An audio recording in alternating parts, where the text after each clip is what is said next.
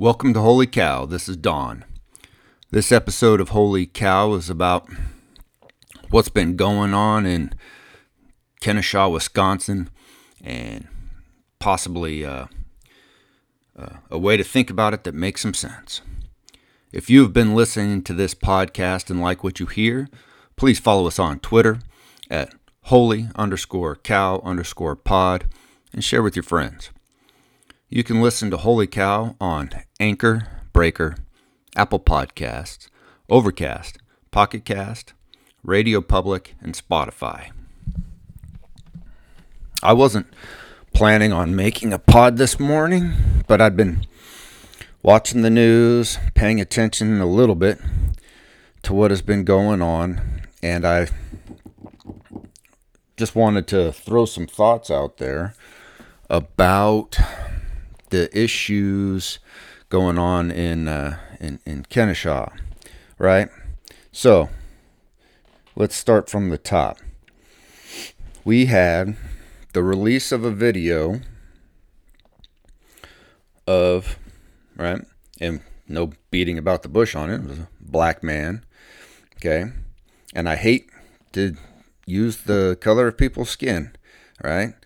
I thought we were trying to get past all that people want to make this about race, and I feel that you know if that's how you want to de- define and divide everything, isn't that what the definition of racist is? Making judgments based on what the melanin content of people's skin and not their character.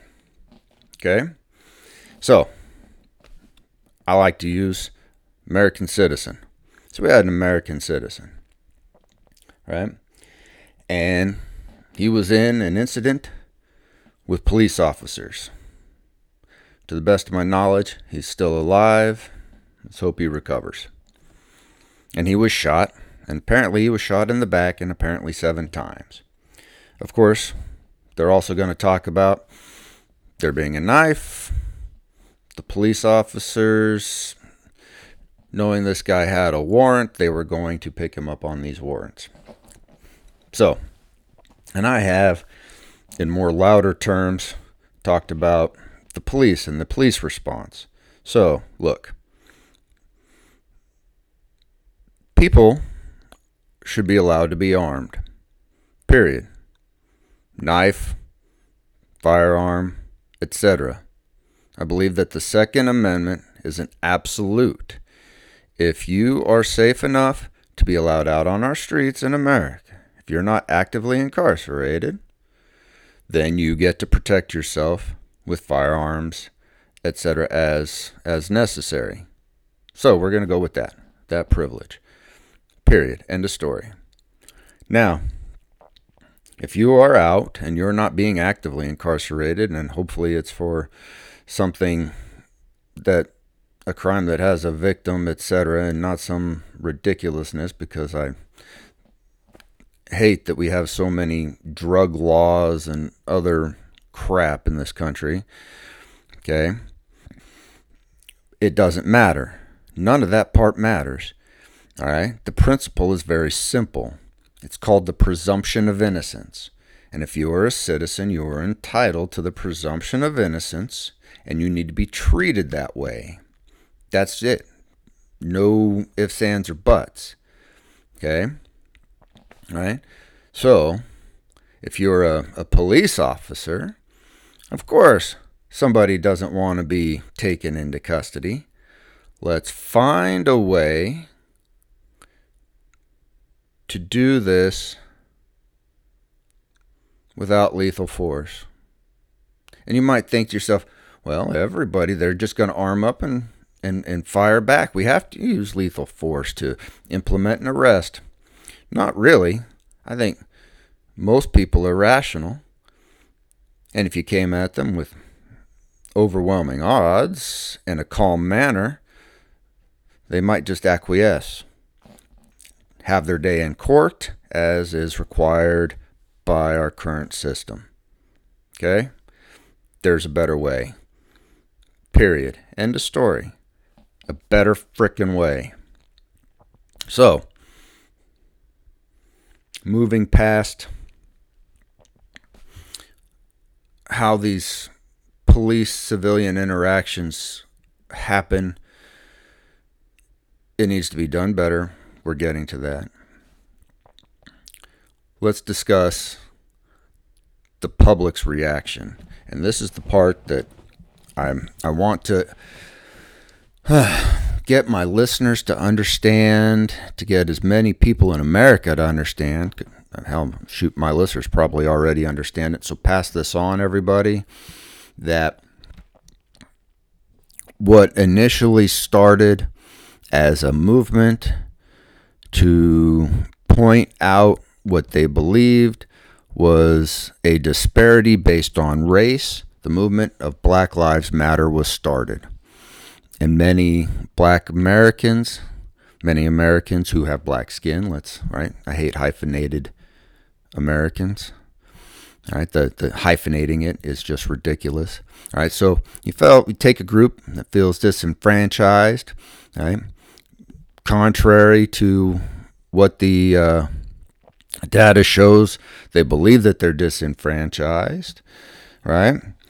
They take it upon themselves to ask by protesting in mass for various police reforms and so forth.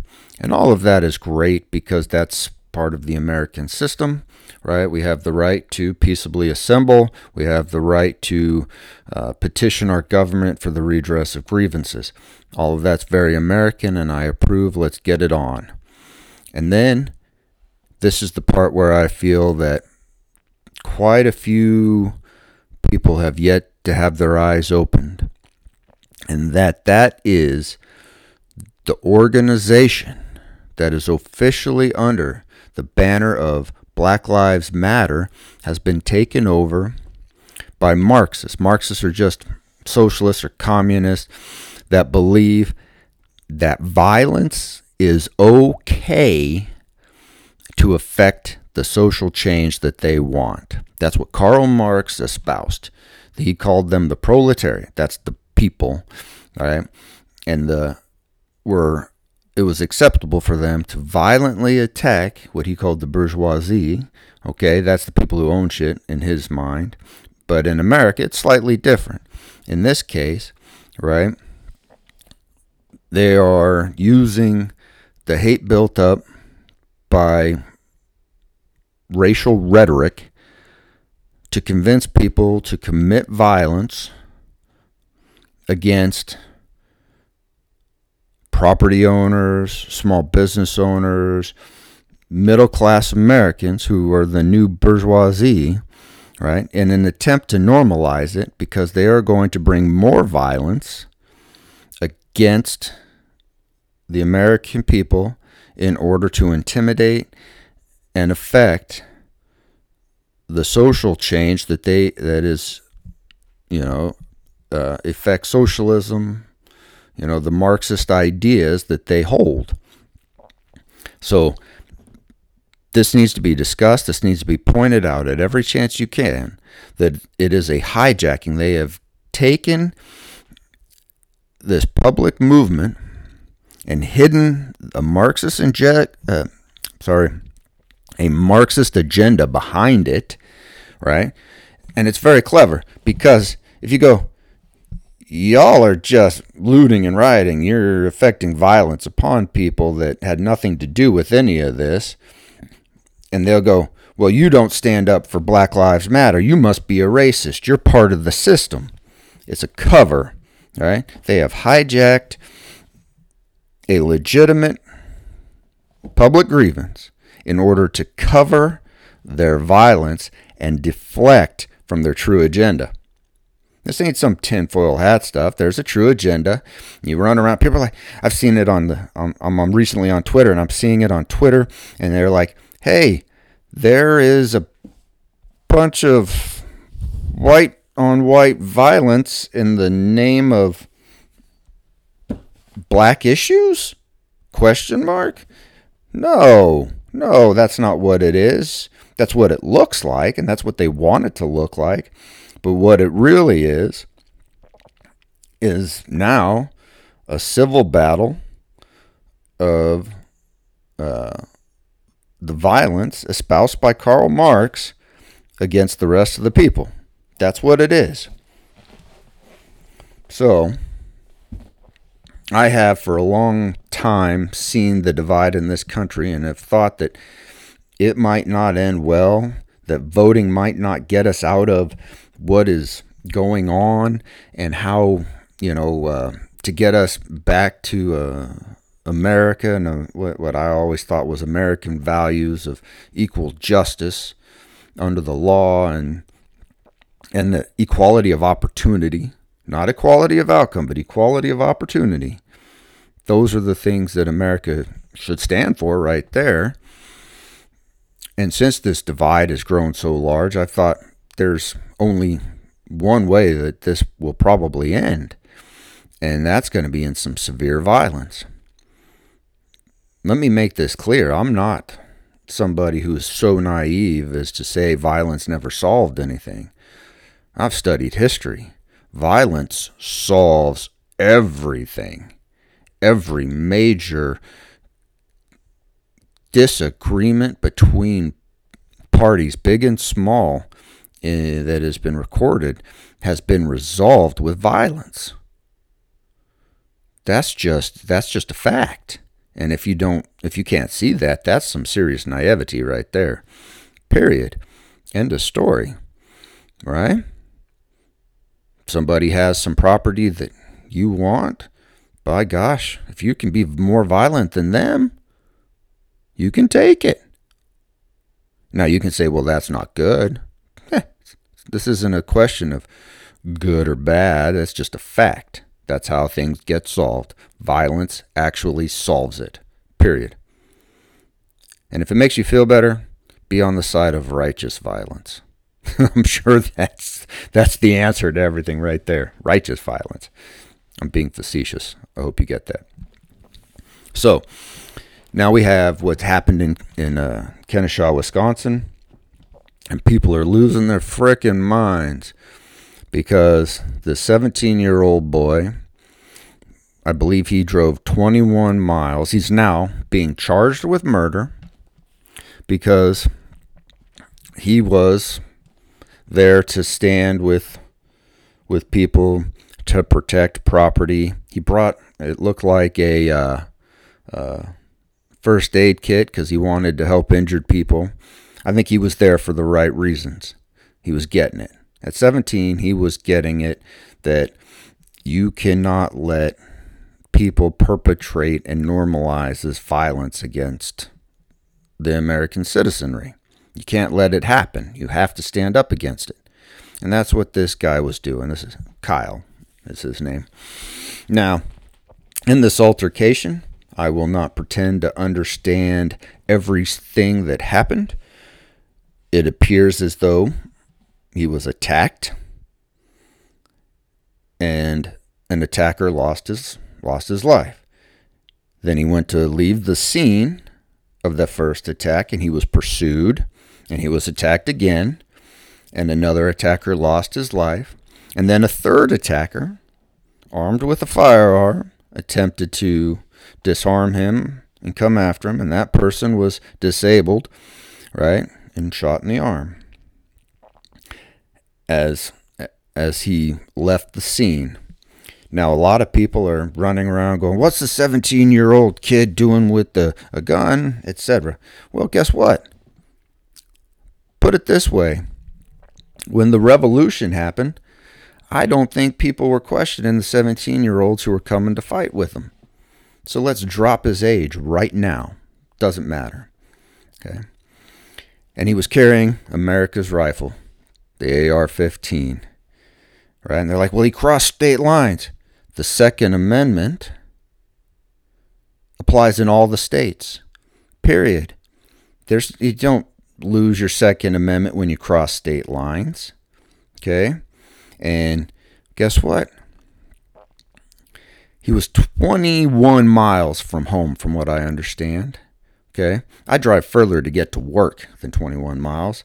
And if I have to go into battle and fight this battle that's coming, I would rather do it further from home than closer.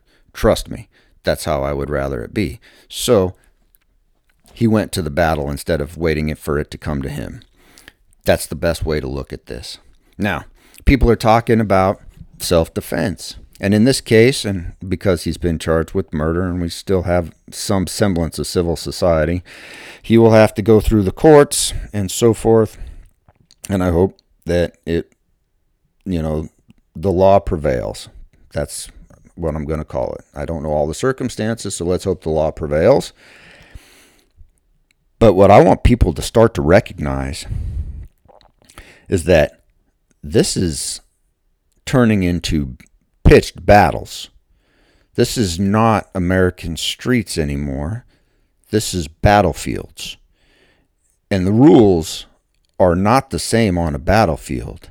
This is not a, an attacker and a defender of, uh, you know, at the grocery store parking lot when someone's trying to perpetrate a carjacking and a self defense situation.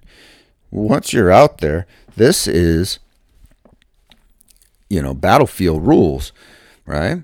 These are enemy combatants, right? The guy, you know, I specifically saw a pistol in the guy whose arm was shot's hand, right, in this moving battle. And if you can wrap your freaking head around that concept that, you know, if you're going to war, if you're going into battle, one, don't bring a pistol. Bring your rifle like the kid did. Okay? Right? And you, you don't necessarily have to wait for enemy combatants to fire upon you. Right? You have to assume that they will and take appropriate action. That is that. All right. So that's all I'm going to say on uh, this battle. Okay, we're calling it a battle now. That's what it was. Okay, right? These were essentially enemy combatants, even though they're both American citizens. We have fought a civil war before. They were all sides were American citizens, right? And you have to start looking at this through a new lens. And you know, and that it may be like this going forward into the future. I hope not. I hope that cooler heads prevail that we can get control of the situation, that we can